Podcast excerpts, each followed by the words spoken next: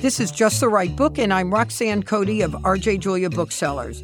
Each week, I hope to bring to you the stories behind the books, talking with some of the very best contemporary nonfiction authors, books that are timeless and charming, provocative, and of the moment.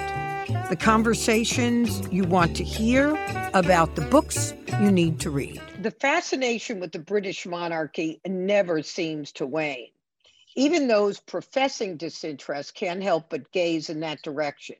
Two and a half billion people watched Princess Diana's funeral. 1.9 billion watched Prince Harry's wedding to Meghan Markle, and even 49 million people tuned in to Meghan's interview with Oprah.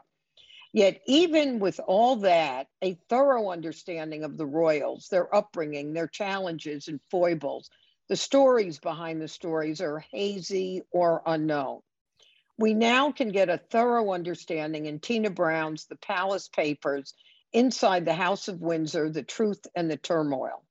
The award winning, best selling Tina Brown, admired for her journalistic, stylistic accuracy and flair, brings her experience as editor of Vanity Fair and The New Yorker, along with three decades of coverage of the Royals to create a detailed, riveting portrait. It is clear eyed, humanistic, and a blast. Tina Brown, welcome to Just the Right Book. So happy to be with you, Roxanne. Tina, one of the um, elements of the book that I really adored and was uh, eye opening to me was the understanding you brought to the temperaments and anguishes of each of the key families. Um, so I thought we would we would take sort of a thumbnail sketch because I think it really anchors everything else that happens. Um, so let's start with the Spencers because eh, eh, you know we had this view of Princess Diana as being just the quintessentially perfect uh, woman and family to become an eventual queen. But in fact, the Spencers were like loaded with complicated problems. Yes, the Spencers were uh, a very problematic family. They're hot headed, they are uh, quarrelsome, they are um, unwilling to take second place in their history to anyone, including the kings as the times as the centuries went by. And they also um, they're very impulsive, very reckless family. But at the same time, having said all of that, Princess Diana's own background was also a very, very riven background. You know, her parents divorced from Frances and Earl Spencer. Her mother, Frances um, Fermoy, she was born from an Irish aristocratic family and uh, uh, uh, and Earl Spencer. That divorce was a really bitter, bitter divorce. Um, Johnny Spencer, as he was called, made her, you know, tormented uh, Frances about the fact she could not give birth to a son. I mean, he was sort of a mini Henry VIII, and she had, you know, five pregnancies that, you know, a couple of which did not uh, were miscarriages or you know stillborns, um, and you know she had three daughters before she had her son Charlie and you know she was tormented by that and he bullied her and he uh, she was a free spirit. She married him very young. And then of course she fell in love with this man Peter Shand Kydd you know who took her away from all that. Frances never expected to have to lose custody of her children. You know the story of diana you keep hearing her mother walked out when diana was five. Uh, well actually her mother didn't walk out. She left with Peter Shand Kydd fully expecting to try to get custody of her children. But uh, he fought the custody and he won for the most um, bitter reason, which is that Frances' own mother, Lady Fermoy, uh, testified against her daughter because she was a mm. lady in waiting to the Queen Mother, was incredibly uh, uh, sort of valued her royal connections, and she did not want her grandchildren to be brought up uh, uh, in, in, in, any way except as Spencers, and also feared that she'd lose her own position of court um, with this very ugly divorce in the family. So she, you know, this bitter, this bitter strand in in their lives. I mean, you know, her mother obviously remained estranged from her mother, and Diana sort of grew up in this very acrimonious uh, uh, family background, and she let, was left kind of rattled around uh, the stately home, uh, with her elder sisters away, with her depressed, morose, angry father. It was a pretty unpleasant childhood. And, you know, again, people feel, oh, Diana must have been so to the manner born when it came to entertaining and understanding, you know, the whole kind of uh, royal, uh, you know, grandeur of life. But actually, her father never really entertained until he married um, uh, his second wife, who Diana absolutely detested, and she, you know, was was a very sort of um, difficult uh, social climbing woman who disliked the children and they disliked her, and uh, all of this bitterness was part of the freight, you know, that Diana carried around. And what was interesting is the sharp contrast that was to Camilla's family. Yes, Camilla, on the other hand, came from an extraordinarily grounded, uh, loving, supportive family, uh, an aristocratic family that wasn't as certainly wasn't as pedigreed as the Spencers. There were no Althorp stately homes in the background of the Shands, but uh, her mother uh, was Lady Rosalind Cubitt from a very upper class uh, aristocratic family. Uh, her father, uh, Major Bruce Shand, was a war hero and an extraordinarily popular, uh, sort of um, decent, very, very noble guy. You know, he say he was a war hero in World War II. He, you know, he developed, he had his own wine business, but he was extremely appealing and very much a kind of master of the hunt uh, brought Camilla into the world of horses very, very young in her life. And, you know, she used to hunt with her father. She used to love riding. There were the three children, her, her brother, Mark, who was an absolutely uh, a heartthrob, uh, beloved by every uh, woman in, in, in London. Uh, her sister, Annabel, who's a decorator. And they were just a very close family. And whenever, you know, Camilla had problems, she would talk to her sister, talk to her father.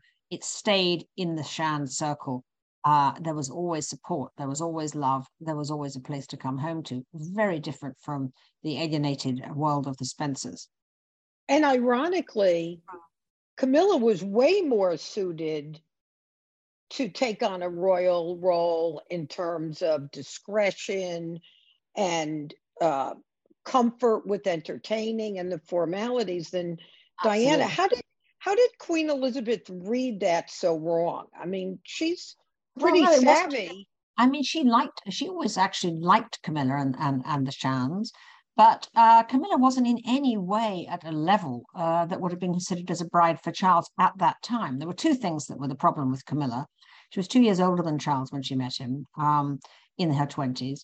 Uh, she was known to have already had uh, boyfriends and, you know, was known not to have been, you know, a chaste uh, sort of virgin, which, you know, uh, was really not surprising. I mean, frankly, um, you know, trying to find, uh, you know, trying to Charles find was, a virgin. yeah, trying to find a virgin. I mean, I, as I, as I say in the book, you know, when Charles was thirty, trying to find a, a virgin of thirty in in in you know in, in England at the seventies was like searching for the Loch Ness monster. I mean, you know, they had to go lower and lower in their age groups, and there were lots of talk about him possibly marrying, you know, Princess Mary Astrid of Luxembourg. You know, it was thought he was going to have someone with really royal bloodlines the Queen Mother was a real problem in all of this. You know, she was Charles's most beloved confidant. He was far closer to his grandmother than the Queen.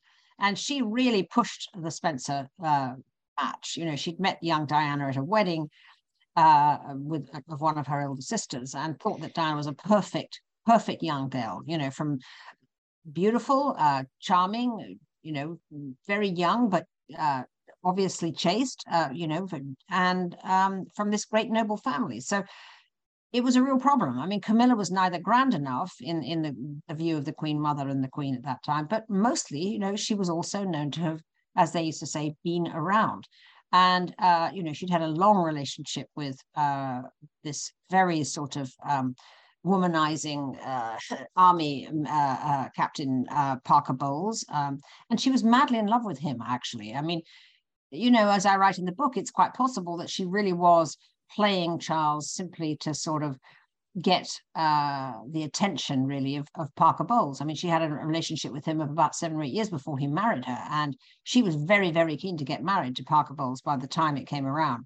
And Prince Charles was off on a boat in the Navy and he got the news that Camilla, this, this uh, romance that he felt was going somewhere, um, uh, she got married and he was absolutely devastated. But, you know, it was his fault because he didn't propose and he wasn't going to go against his parents. And, um, you know, there never really was a possibility of him marrying her. And it was the greatest mistake of all their lives in the sense that had he been mm. allowed to marry the woman he did love, um, she was his soulmate, you know, and I think things would have gone very, very differently for Charles if he had not been pushed into marriage with Diana, which, you know, tragic as it was for Diana, it was also quite tragic for him.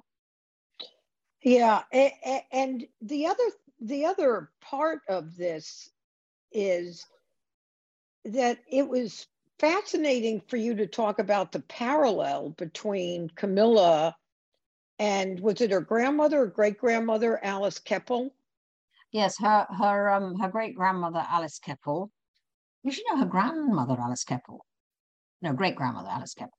Alice Keppel was the mistress of Edward the uh, Seventh, and um, you know, she's always loved her lineage to Alice Keppel. She was a, you know, a beautiful, uh, intelligent, uh, charming courtesan, uh, you know, who Edward VII was the last sort of big love of his life. And, you know, Camilla has many a beautiful portrait of, of Alice Keppel. She loves wearing her jewelry. Actually, uh, Prince Charles loves to kind of find missing plate pieces from the Alice Keppel collection and give them to Camilla as gifts, you know.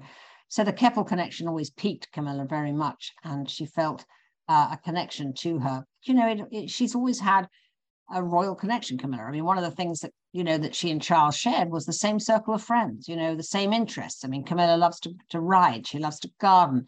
All of her friends are Charles's friends. I mean, they were completely suited, is the truth, um, in every way, except that at that time she wasn't considered uh, the right kind of wife for him. Well, one of the things that was was remarkable to think about is in reading the book you you really lay out when some of these tapes were disclosed uh, that about Charles's and Camilla's communications and the fact that their affair had continued, maybe un, unbroken uh, between even uh, during his marriage to Diana that they their Charles's ratings, Camilla's standing was low, ridiculed, mean spirited, and, and looked like something you could never recover from. And here they are now with Camilla and Charles, both sort of, you know, polished up and if not beloved, certainly having earned a healthy amount of respect. And that was a pretty remarkable shift. Well, it was, and it was, and it was hard won, uh, as I describe in the book. You know, Charles, after the death of Diana, really his his major sort of focus in life was what was called in the palace, you know, Operation Mrs. Parker Bowles, uh, and the whole uh, necessity was to, in a sense, re- rehabilitate Camilla's image from being you know, the husband stealer, uh, you know, the sort of predatory courtesan, all the things that people thought of her as in England, unfairly actually, but uh, that's how they thought of her. And the idea was to try to kind of rehabilitate her so that she could be brought into the circle. But one of the issues, biggest issue that he had was his own mother, because the Queen and Philip were just not going to have it. I mean, you know, for decades, um, you know, Camilla was just not. As soon as as soon as it was public that they were having an affair, the Queen would made it clear that she could not ever, ever be seen in a room with Camilla publicly. That there would be no way that Camilla uh, would uh, would come to uh, Balmoral or Sandringham or you know, Windsor Castle when the Queen was present. In fact, Queen uh, Prince Charles's 50th birthday, you know, this long-standing girlfriend of 20 years, Camilla, was not allowed to come to his birthday even, which was pretty bitter for her. So it went on for decades that, that they would not tolerate Camilla in the mix. And, you know, frankly, you know, in the end, the Queen just had to capitulate because she realized she came to the point where she saw that two things really. First of all, that that uh, if she really pushed Charles and said, okay, either Camilla or you have to renounce the crown, she feared that he would do that. She feared that it would be another abdication situation, that, that, that Charles, she was too indispensable for Charles's happiness to give up. And secondly, because over time, she did come to see that Camilla, you know, has been stoic, has been discreet, ha- has been gracious. gracious. Uh, she has never embarrassed anyone. she's really been quite extraordinary, as a matter of fact. I mean, she's in fact in the family, she has been never put a foot wrong, uh, rather as the Queen has never put a foot wrong. So that that mm-hmm. really, I mean, Camilla earned earned her place uh, essentially in um, you know in in the family, and of course in the 17 or 18 years she's been married to Charles. Uh, she has been an extraordinarily supportive and uh, gracious wife that has never, you know, never done anything but fulfill her duty. So the Queen is now very fond of Camilla, and she showed that by uh, announcing uh, before the, the Jubilee celebrations began this year that it was her wish uh, that that that Camilla would be known as, as Queen when uh, her son took the throne. That was an enormous breakthrough hmm. because. Mm there had been this question mark over Camilla's status. Was she going to be just called consort? Was she just going to be uh, sort of considered to be second, uh, you know, at a second tier to Charles when he became king? But the Queen has made it very clear she is going to be Queen Camilla, which is really a remarkable thing. Um, but I think she has earned it. And I think the British people, they're not thrilled with it. But for the Queen, that was a great piece of estate planning. She basically said, let me take that controversy off the table now. Um, she didn't want to leave Charles in a position when he became king that the very first thing he had to do was to sort of go through the controversy of, uh, you know, elevating Camilla's title. So she's taken that off the table. They've been through that, and it's accepted that uh, Camilla will be queen. Mm. So let's move to the next generation and talking about then and now. You know, it's indelible in many of our minds watching William and Harry walking behind uh, their mother's casket.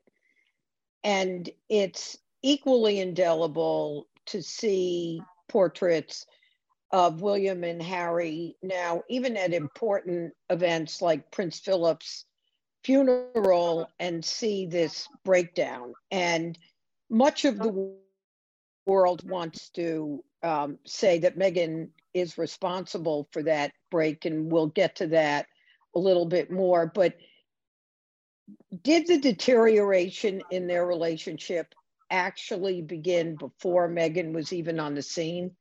Well, that's what my reporting showed. That uh, certainly Meghan, it, it you know accelerated uh, and and ratcheted up uh, when Meghan came on the scene. But they had having been extraordinarily close all their life and really were blood brothers as you know i mean they they they really were each other's support and harry did a lot for, for william too i mean in the sense that you know we often hear well william had his protective arm around harry all his life but harry also was very important to william's whole peace of mind because he was the only person in his world who could uh, treat him completely like a peer and make fun of him josh him uh, uh, you know allow him to be absolutely normal in ways that really no one else can.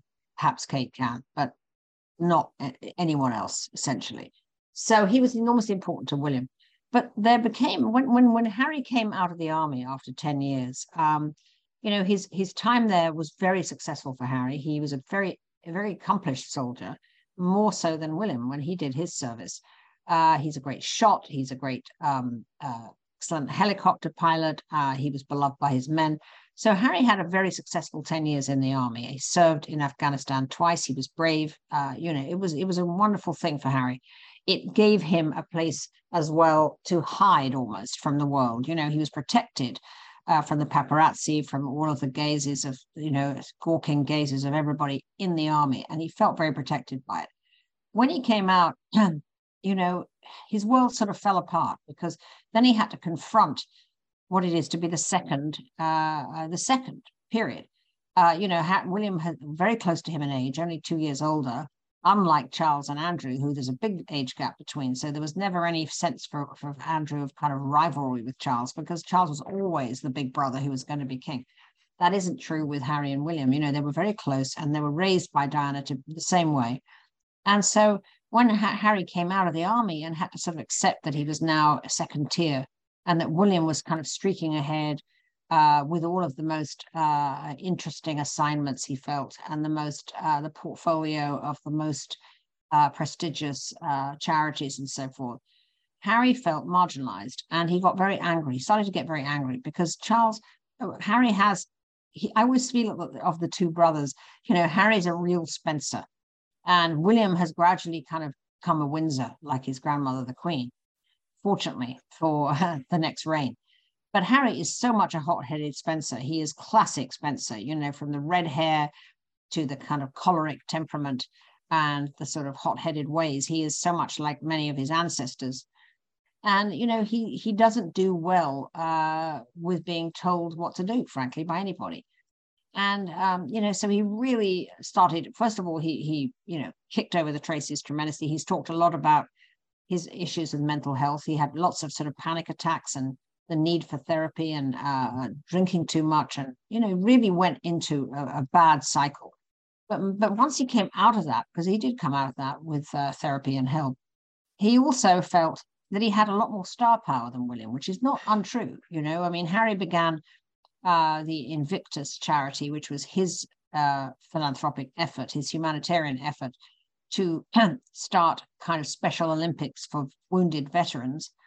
And it was very, very successful. And it had a lot of appeal. You know, it caught it caught the warmth of, of humanity about it and people responded to it and it was very successful um, it led harry to the feeling you know wait a minute i'm i can be a global star I, i'm a superstar i'm i have a lot of charisma and he began to really resent you know being pushed to one side and there were lots of rows between him and william about that about harry feeling that he wasn't getting the best briefs there was a tension between them uh, that he was sort of being pushed aside and it was tension with his father about feeling that. There was tension with William.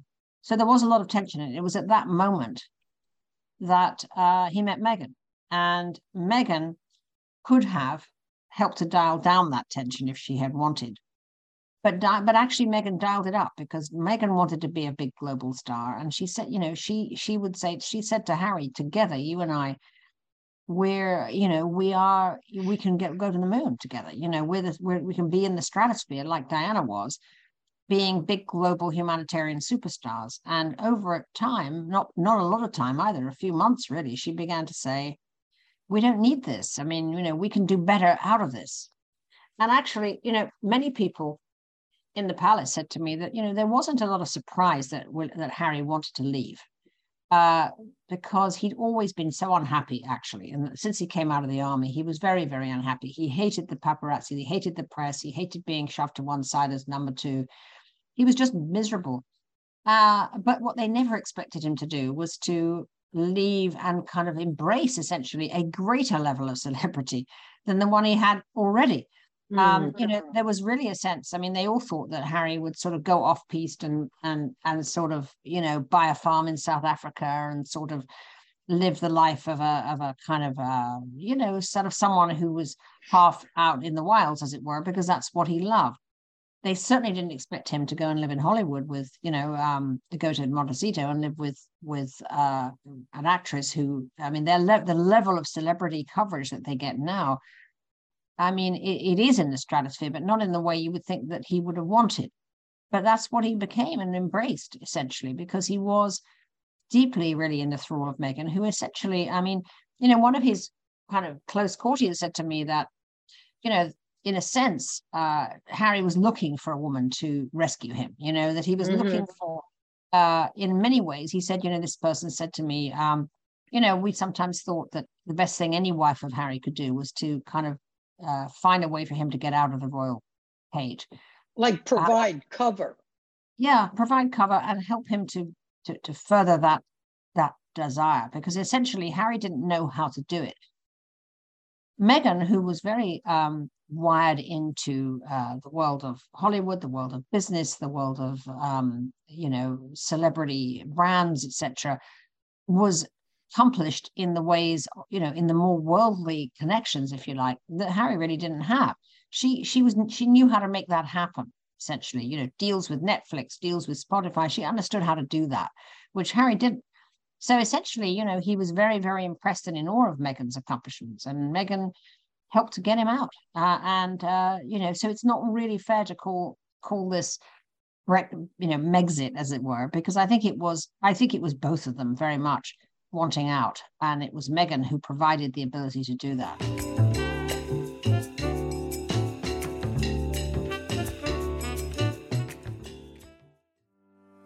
We all want to learn way more than what we have time for.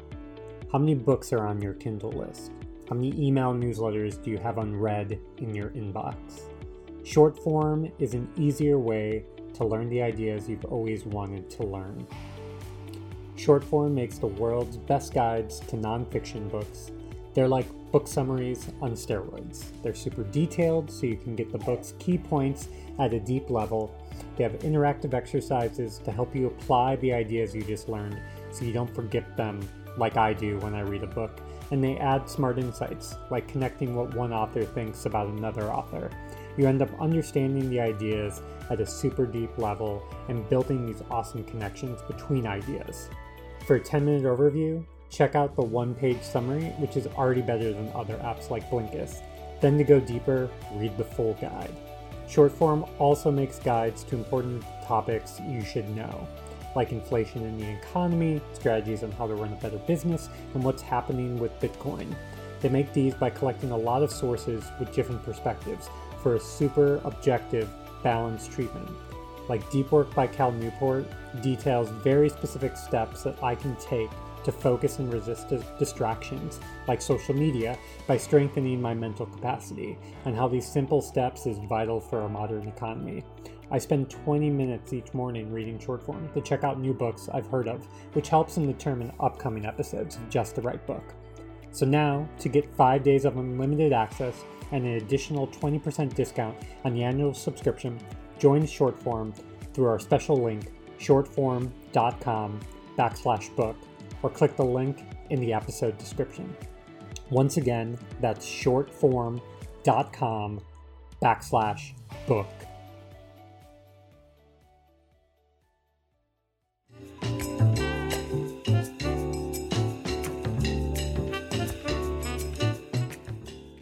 One of the reactions I had, uh, you've addressed that that Meghan really provided cover for what Harry wanted to do but it does seem ironic that he ended up with more celebrity, which was one of his issues. But it but it made me think that has it inadvertently gone beyond really what Harry wanted, that Harry with a different wife maybe could have navigated staying within the royal embrace but nonetheless carving out his own piece rather than than this, which made me think, did they overreach or underplan their exit? Well, I think you're absolutely right. I think Harry could have carved out his own piece, as it were. Uh, but the problem was that Meghan hated every minute of it. She just hated it. Um, you know, I mean, Harry had always been, you know, obviously raised royal. He he loved hunting, he loved riding, he you know, loved his country time. He loved, you know, um, Meghan didn't want to do any of those things. Uh, she she hated all that, and found that whole lifestyle completely antipathetic uh, to what she liked. And so, yes, I mean, she definitely dialed up his discontents um, with that situation. And actually, I mean, when they made their exit, they absolutely blew it. I mean, this was again typical Harry as a Spencer. He's so reckless and so impatient you know, when he they went off to Canada, and the Queen, you know, I'm told was completely supportive of that. If they had said to the Queen, "Look, we really want a sabbatical for a year, we want to go away to Canada or Africa or wherever they wanted to go, we need this time for ourselves," she would have been 100 percent. She was mm-hmm. 100% supportive. I mean, she supported them going to Canada and leaving and thought it was a great idea. However, when they said they wanted to essentially uh, stay royal but but but monetize uh, uh, their royal status, which is what it was, what is what they wanted.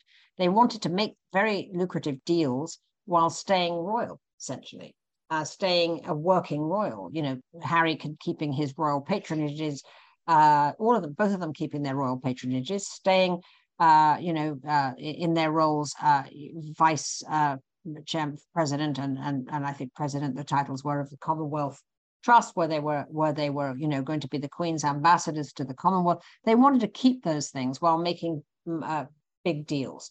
And of course it just wasn't viable any more than it is for a major uh, politician frankly. I mean you know the conflict of interest questions were absolutely enormous. And the crown is all about service. I mean, being a part of the uh, monarchy and the royal family, it is about service. That is the definition. The definition of service is you don't get paid for it. So um, it just was never going to fly. So, I mean, their intractable demands were never going to get anywhere. And I mean, and actually, the, the mistake that Harry made, as I as I discussed, essentially he offered essentially the, them an ultimatum and said either we get this or we leave. And mm. of course, he gave an ultimatum to Queen Elizabeth II. I mean, her attitude was okay well then leave go. And yeah. they were stu- they were absolutely stunned. I mean i my reporting showed told me that they really didn't expect that to happen. I mean they thought they were going to get what they wanted that there would be such a desire to keep them such a desire not to have the sort of bad uh, sort of explosion of it all such a need for them with their kind of star power etc in the monarchy. They did not expect the queen uh, the, you know, the whole monarchy basically to say, to shut down and say, okay, so you say it's either or, we, we you know, we choose or, you know. well, and one of the things, eh, you know, Tina, that you bring up in the book that was striking is Queen Elizabeth's capacity to separate her duty to the crown from her role as a sister to Margaret or a grandmother to Harry. I mean, Queen Elizabeth has shown herself to be able to bifurcate those things with duty winning. Uh, you know, I mean, duty always you, wins. Her, her, her, what she feels is best for uh, country and crown will always win and always has won with her, even when it's extremely painful. Um, and you know, one of her, you know, in people with, with her said to me, you know, the family members always know when they're going to see the Queen in the personal capacity or the formal capacity. Mm. Uh, they know that, you know, the Queen is grandmother, mother, you know, aunt, whatever the role in the family is, she is loving, she's fun, she's, you know, absolutely welcoming. But if you want to go to her and talk about something that is going to impact on, you know, the the the, the status of, of of the way how the monarchy is working or or position or finances or whatever, you have to recognize that at that point she more, will morph into the chairman of the board, you know, and you will go and you will find that there are, you know, private secretaries with notepads and everybody's round a table. It is a formal meeting. Minutes are taken, and you know, it's like presenting to, you know, to the CEO. It's not, it's not cozy uh, granny uh, or cozy mummy, and they know that. I mean, they've been raised to know that. And so when Harry said on Oprah, um, you know, I, I, it's all her the fault of her you know he blamed her her private secretary particularly for sort of keeping her from him from the queen and said you know i was going to come back. Uh, i had planned to go from the airport from canada and go straight to sandringham at the queen's invitation to have tea. And then as I, when i landed i got a message from her private secretary saying that the queen now had a very full diary for the next few weeks and i couldn't meet with her. And he was kind of has has ranted about that ever since. But of course the queen i mean he, he's very naive. I mean, there's mm-hmm. absolutely mm-hmm. no way that the private secretary would have had make relayed that message without full discussion with the Queen. I mean, basically, they talked about it, and the Queen said, you know, I want to.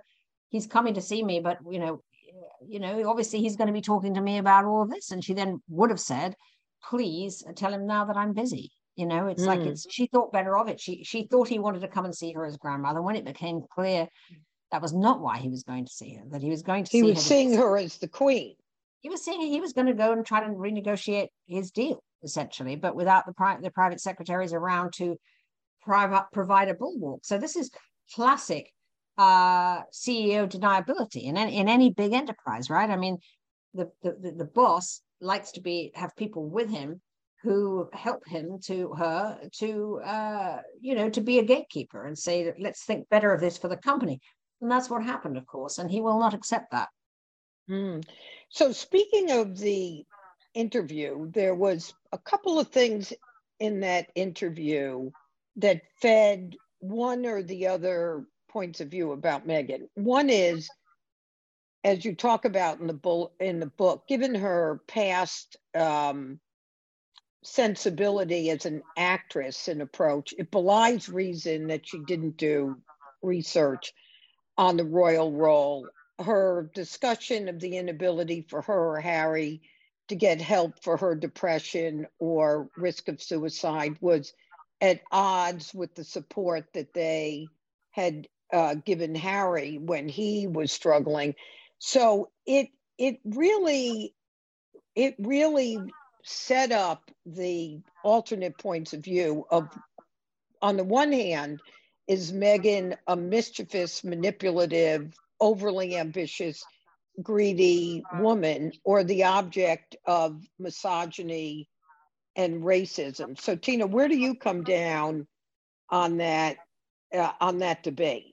Well, look, I, I think there's a bit of both of those things there, frankly. I mean, I think that the press, uh, the tabloid press, certainly, um, when they decide on the narrative being negative, which they often quickly do, um, you know, they are misogynistic, they are brutal, they are uh, racist. I mean, the press are, you know, treated her appallingly um, in the first, particularly in the first months of her being with Harry, and then, then she became um, adored. But then, when they felt that she was falling afoul of the what they thought, you know, um, her role should be, um, they became very negative, and that essentially made her very insecure and very angry. So, you know, all of these things sort of fed on each other. But I mean, the fact is, is that the Oprah interview was an absolute disaster for this couple in terms of both of them, in terms of being able to have any further successful, really successful relationship with the family. I mean, it was a year after they'd left. So the question is, what on earth was it for even? Why give this interview? There was no mm. reason for it, except as a kind of um, mean payback, frankly. And the family were just so wounded by the things that they said. And of course, there were lots of very, very um, uh, uh, troubling allegations of, you know, racism and uh, uh, and and and and, and Meghan uh, being sort of abandoned when she uh, felt this tremendous depression, and yet, you know, frankly, you know, there was no comeback. I mean, you know, there was no no no discussion of the fact that uh, as you say, I mean, when uh, Harry was was uh, had been involved in a charity called Heads Together with, with his brother, which was all about, um, you know, removing the stigma from mental health, and there were, you know, multiple people in that organization that he knew who were very accomplished, uh, uh, respected, and very discreet, you know, mental health experts, therapists, and so forth. The notion that that that that Meghan could not get any help, and in fact she said she went to the HR department. It just beggars belief, frankly. So, I mean, what was the motivation? You could only say, think that it was to cast aspersions on the family in a way that was very troubling to them all and still is, I think. Um, and uh, it'll be very hard. I think that the other problem is that now that Harry has a, is writing a book, that's doubly problematic because I think that they could even have got past the Oprah interview, you know, with difficulty.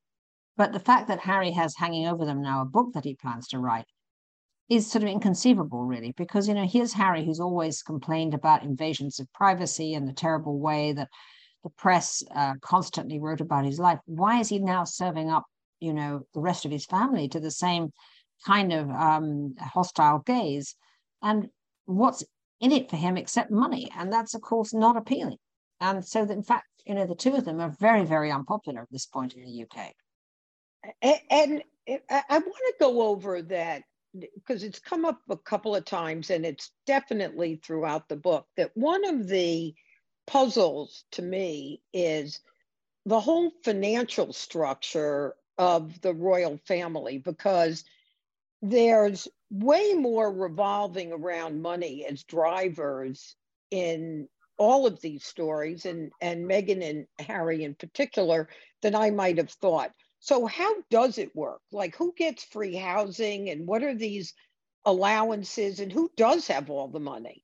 Well, I mean, the frustration for everyone who isn't the heir uh, to the throne in the family is that they are kept on a very tight string. Um, they have a if they if they perform royal services, they they they they get um, uh, a stipend from um, uh, uh the sovereign grant uh, which uh, you know is not as much as you might expect. I mean, it's sort of in the region of about two hundred fifty thousand. It helps to pay their staffs and so on, um, and they're not allowed to do to earn money. They do get um, free housing, yes, in, in very beautiful places, but you know, it's frustrating for them. It, it's infantilizing for them. and they're always looking for ways to make money, which sort of almost this is really was one of the biggest problems for Prince Andrew. You know that he that they they mix with people whose lifestyle and whose cash uh, uh, uh, sort of abilities are far greater than their own. You know that they, they have the status, but they don't have the fortunes. They don't have the private planes. They don't have to. You know they have to essentially do a lot of very very uh, you know dull, routine, uh, monotonous things. You know all the time in order to have this stipend and this and this uh, you know status and the, this housing. So, you know, there's there's an increasing sense, of course, in this more um, you know freewheeling and individualistic world that this is not a deal worth taking essentially. And that's certainly that, that is certainly what you know that's certainly what Meghan and Harry felt. Megan Meghan Meghan coming in with with fresh eyes said wait a minute you know, living in a kind of a multi-stately home or, you know, or equivalent of, I mean, in her case, they they didn't even have, I mean, the apartment in Kensington Palace was not even going to be ready for three years or something because it had to be renovated. And they were living in this very pretty, beautiful, you know, house in, in the grounds of Windsor. But I mean, you know, there wasn't any cash to do, you know, there was no private planes. There was no, none of the things that she would have considered um, the big payoff for, for the life of, of, of, you know, serving the crown. Where was the payoff, you know? Um, and, and Tina, do you think she just figured wrong? Did she really not quite grasp that the access to money was going to be as limited as it was? Or did she have confidence in her own ability to leverage being a royal to create the ultimate celebrity financial platform? Well, I mean, I think she was extremely hasty about it. You know, she saw she was 36. Her career really wasn't uh, going in, in a, any particularly big direction. Um, I'm sure Harry didn't spend a lot of time telling her that his own financial situation was going to be not particularly, you know, from her point of view, impressive. And that, you know, she no doubt thought, we'll figure that out. We'll figure that out. Oh, we'll figure that out um, she did not seem to grasp that making deals was just going to be off the table. You know, I mean, mm. she and and so. Yeah, I mean, there was a naivety about both of them. Both of them, both of them, and actually, you know, you really have to blame Harry for not saying to her, "Look, you know, are you sure you want this?" Because I mean, you know, after all, Meghan had earned her her her, her, her uh, own money ever since the age of twenty one and was very successful. She'd done, you know, she she she made a go of it her life suddenly she was dependent on, uh, unable to work herself, uh, and dependent on uh, a husband who got basically got all his money from the bank of dad, had to go have cap in hand to his father if he wanted to have a bigger a bigger staff for his office, or you know, and and they felt very much that you know they had to share an office with William and the personnel with William, and they felt they had a lot of star power and they wanted a bigger office in terms of you know staffing and and and uh, uh, portfolio of opportunities and so on, but they were the sort of junior partners in an underfunded enterprise in, in their mind. So that, that that was how they that's viewed a great they, line. yeah, that's it. They felt that very strongly, and they weren't wrong, as a matter of fact. I mean, in the case of Andrew, of course, I mean, he always and, and you know, and Prince Michael, who is a, a cousin of the Queen's. I mean, they're always being caught in these nefarious, underhand sort of deals that they do, trying to do deals off the radar, as it were, to sort of you know iffy consultancies with you know rather shadowy potentates and things. I mean uh, you know because they want more cash and they don't know how to get it and it always gets them into trouble. So eh, eh, so there are two two uh, topics i want to at least quickly get into and they're the antithesis of each other. So on the one hand i take it from reading the book that there's not one iota of a surprise to you about Prince Andrew cavorting uh, with Jeffrey Epstein. Well, no, I mean, in a way, you can see how the direct line through all this to Jeffrey Epstein. Because exactly. His, because here's Andrew, who's always trying to make deals uh, with people and, you know, oligarchs and, and all of these, you know, uh, strange kind of Kazakhstan, you know, people and so forth who who used to come to to Andrew. And and let's face it, anyone who wants to give uh, ridiculously lucrative deals to a member of the royal family isn't doing it because they like them they're doing it because they want the status they want the you know they want the connections and they want you know they want to be able to uh, the honors etc which is what has got charles into trouble recently as well so jeffrey epstein was an obvious direct line for all this because jeffrey epstein sat there like a spider trying to figure out you know how he would get more and more influential, uh, either very well connected people or very rich people into his net to enhance his uh, uh, either his reputation or his bank balance. And Andrew, you know, was a perfect uh, enhancer for, for for Epstein. You know, I mean, he he he, as we know, he his girlfriend Ghislaine Maxwell was a friend of Andrew. Andrew was a big white whale for for for for for uh, uh, a really great catch for uh, that Ghislaine delivered up to um, Epstein, and, and Epstein started to entertain Andrew all the time, and Andrew would love, uh, you know, the access to the money, the deals, and the girls. And unfortunately, um, you know, that's what got him into so much trouble. Essentially, uh, terrible judgment, and Jeffrey Epstein exploited every bit of it.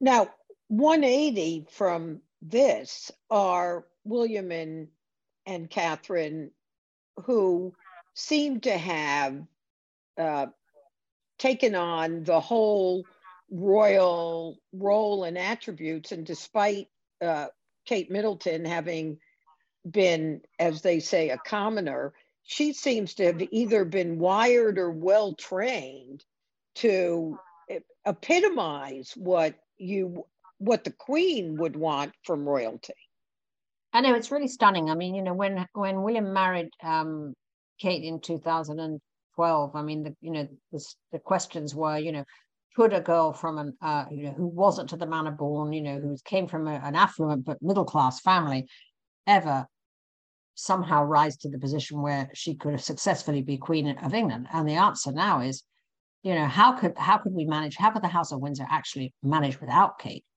Because she has turned out to be the one who really understands the role and has really accepted it. Um, she didn't have to take the role, so she was able to look at it for 10 long years when William dated her and she he he he he took that long to ask her to marry him because he wanted her to be sure. I mean, he with that kind of Windsor uh, sort of uh, prudence and and and sort of judgment wanted Kate to understand so thoroughly what she was getting into because the last thing he wanted was what we saw with with Harry and Meghan, which is a woman who came into the mix with false ideas of what it was going to be, and it all went wrong. He could not afford to have it go wrong, like the marriage of his father with Diana.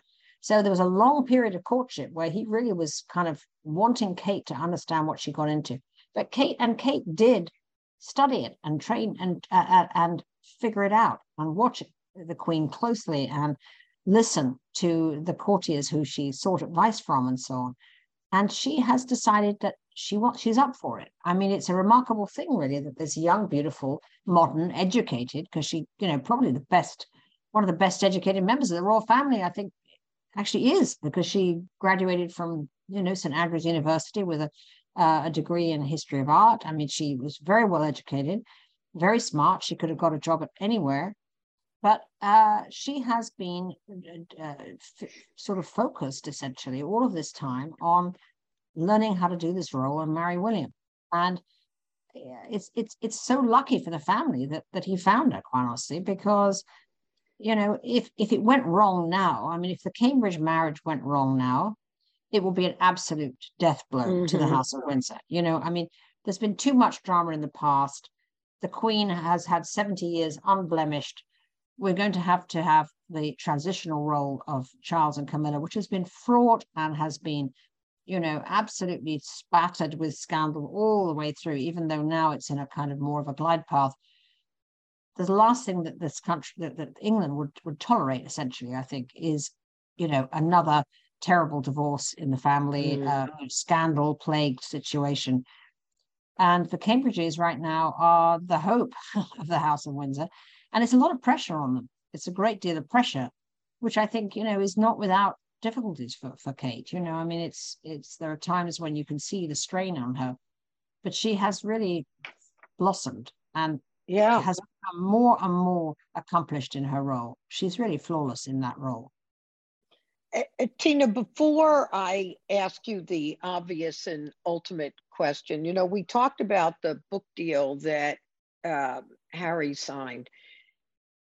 I mean, that book deal, I mean, we don't know what's going to be in the book, obviously, but they didn't pay $22 million to have Harry talk about sports or a military career. And doesn't that feel like the final grenade in his relationship with William or his ever going back into the into the fold?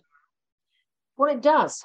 It's, I mean, Diana's last revenge could yeah. be uh, the unseating finally of Charles. We don't know what he will say.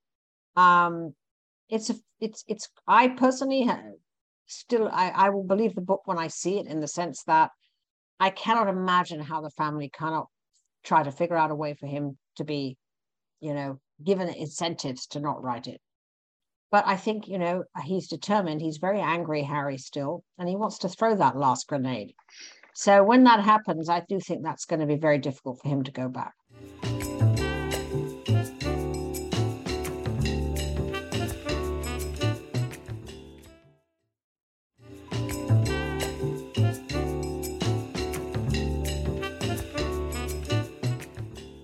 You know, I read this little interesting thing the other day um, of course, you never know whether it's made up or not, but when it comes to the Royals, but that Meghan is getting a little bit worried about Harry spending too much time back in England because there is an element of Harry that must be homesick and yearn to be part of his family.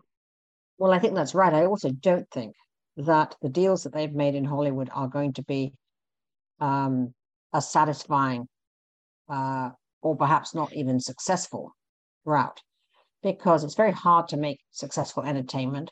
We've seen no product yet. There's apparently a documentary. There's going to be a reality kind of show, which is, again, astounding to think they're letting cameras into their lives after all the talk about wanting privacy. Um, Meghan had a Netflix deal uh, for an animated uh, film that has been cancelled because nothing was really forthcoming. There has been the famous Spotify podcast that never seems to come forth. You know, there is a sense that these deals could go south and there may not be a lot of other deals. They can get a lot of money from speaking now that COVID's over. But you know, in the end, what's the, what's the difference in getting money for speaking to maintain a lifestyle, which frankly they mm. could hmm. just have a very nice life without doing those things if they were royal.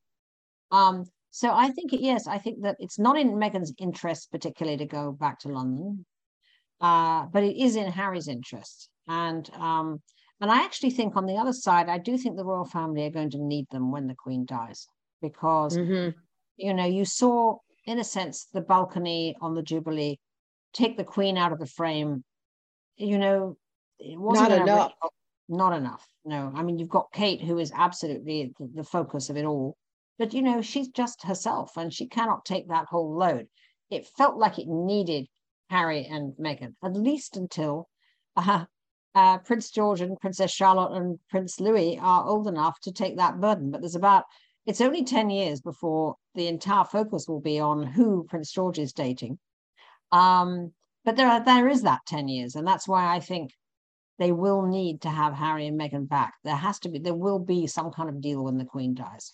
Well, and it, and it does, it, you know, when I when I thought about Harry and Meghan and them, you have a part in the book where you talk about, you know, they went for the flimsy, unsustainable life of Hollywood celebrity in lieu of the sturdy, steady um, celebrity of royalty. And there was something almost, it, you could almost imagine a Shakespearean tragic quality to the fact that at some point they realized they took the wrong deal um, and at a great cost.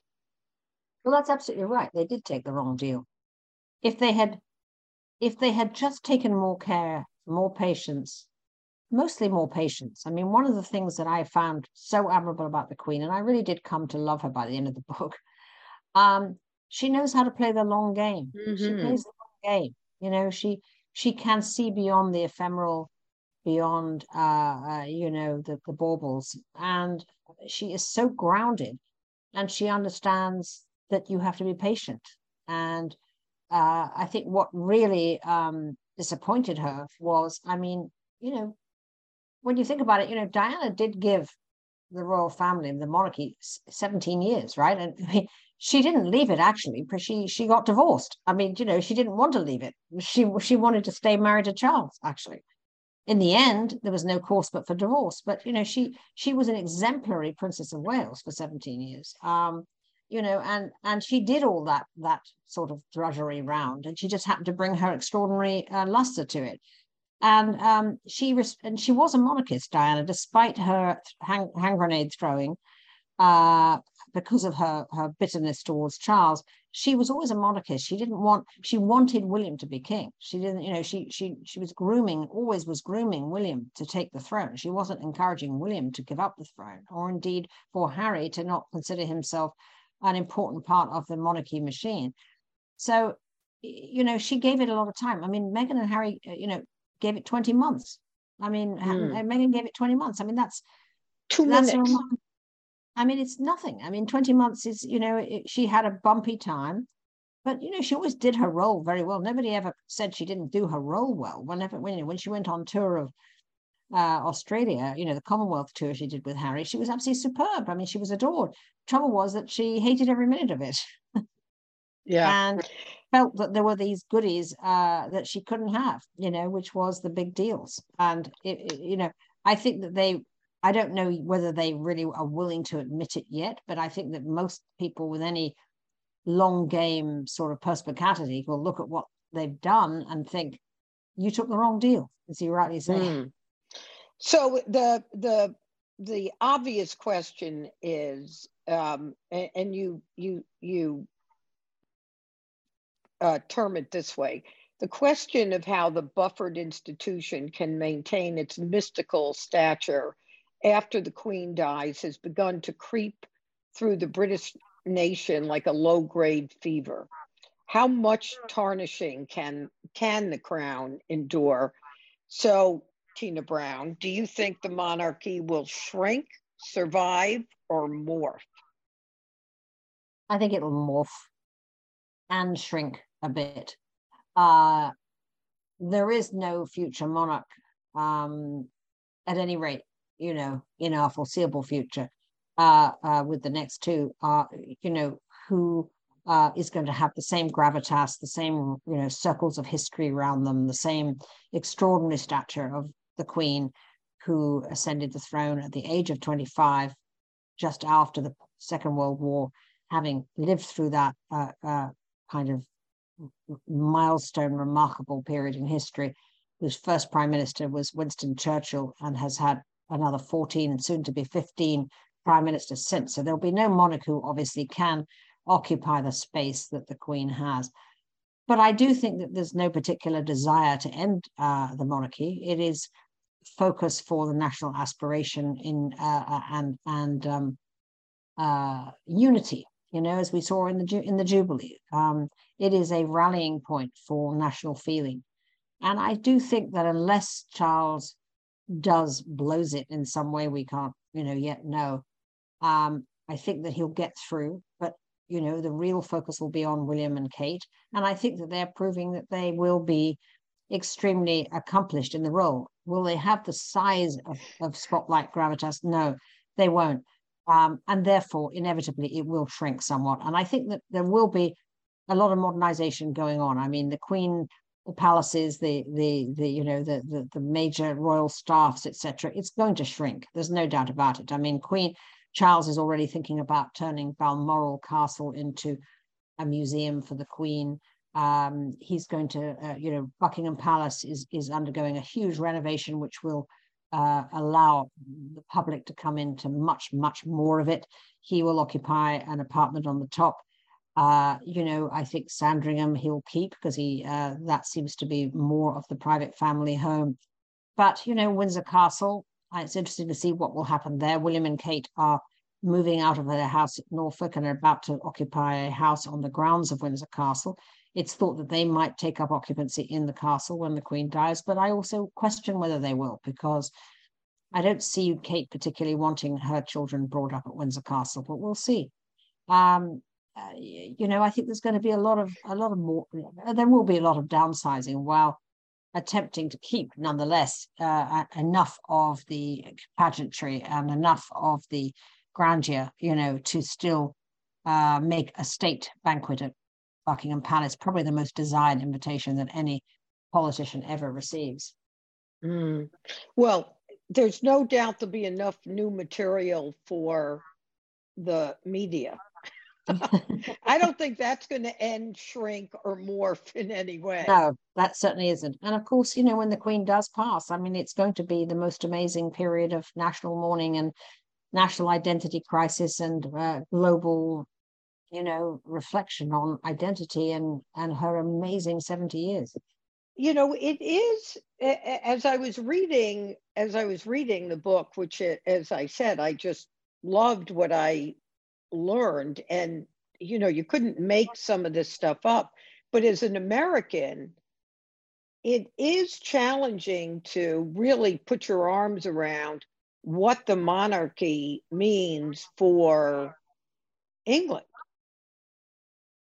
Well, I mean, you know, you know, it's a thousand years old, so it is the focus of uh, uh, and the sort of the link to the nation's history. You know, it's it's it's uh, it's it's the British link to its own past, the British links to its own mm-hmm. history, and uh, furthermore, you know, the more that politicians lose stature, lose luster, you have to ask, well, would the presidential system be so appealing to the to the British? I mean, yeah, you only have to you only have to see the cheers for the Queen and the boos for Boris Johnson when he showed up at the uh, uh, the the celebration of the Queen's reign to, to know that people the difference. The difference. And you know the continuity that the monarchy represents is i think very reassuring to people at a time when um, there's so much instability even though, of course, you know, you can mock its uh, uh, its its its failings and its uh, you know and its um, pageantry and all the things you can mock. Nonetheless, you you know the answer is those crowds that came out for the jubilee. I mean, you cannot you cannot yeah. uh, they can't be denied. Well, Tina, um, not only thank you for your time, but you know, I was reminded reading uh, the book that you do bring a your sparkling language i mean the wit in your writing just never ceases to um, entertain and and surprise me with its with its energy. But you you do as i said in the introduction you take a very humanistic i mean you're a journalist um, and the fact that you I, I walked away from the book with a sense of um, the humanity of all of them, even the ones that seem frustratingly crazy. Yeah. or, uh, that you get a sense that there are people, you know, trying to move through very public, difficult, uh, complicated history. So, you know, thank you for that. Thank, thank you for you, taking uh, the time today, Tina. Thank you so much for being such an astute and appreciative reader, Roxanne, as you always are. Thank you. Thanks so much. You've been listening to Just the Right Book with Roxanne Coady, brought to you by LitHub Radio. The show is produced by Roxanne Coady, Michael Selleck, Jonny Diamond, and LitHub Radio. Our editor is Justin Alvarez. The original theme music is by Kurt Feldman. You can subscribe to us on Apple Podcasts, Spotify, Pandora, or wherever you listen to podcasts. I'm Roxanne Coady, and thank you so much for listening.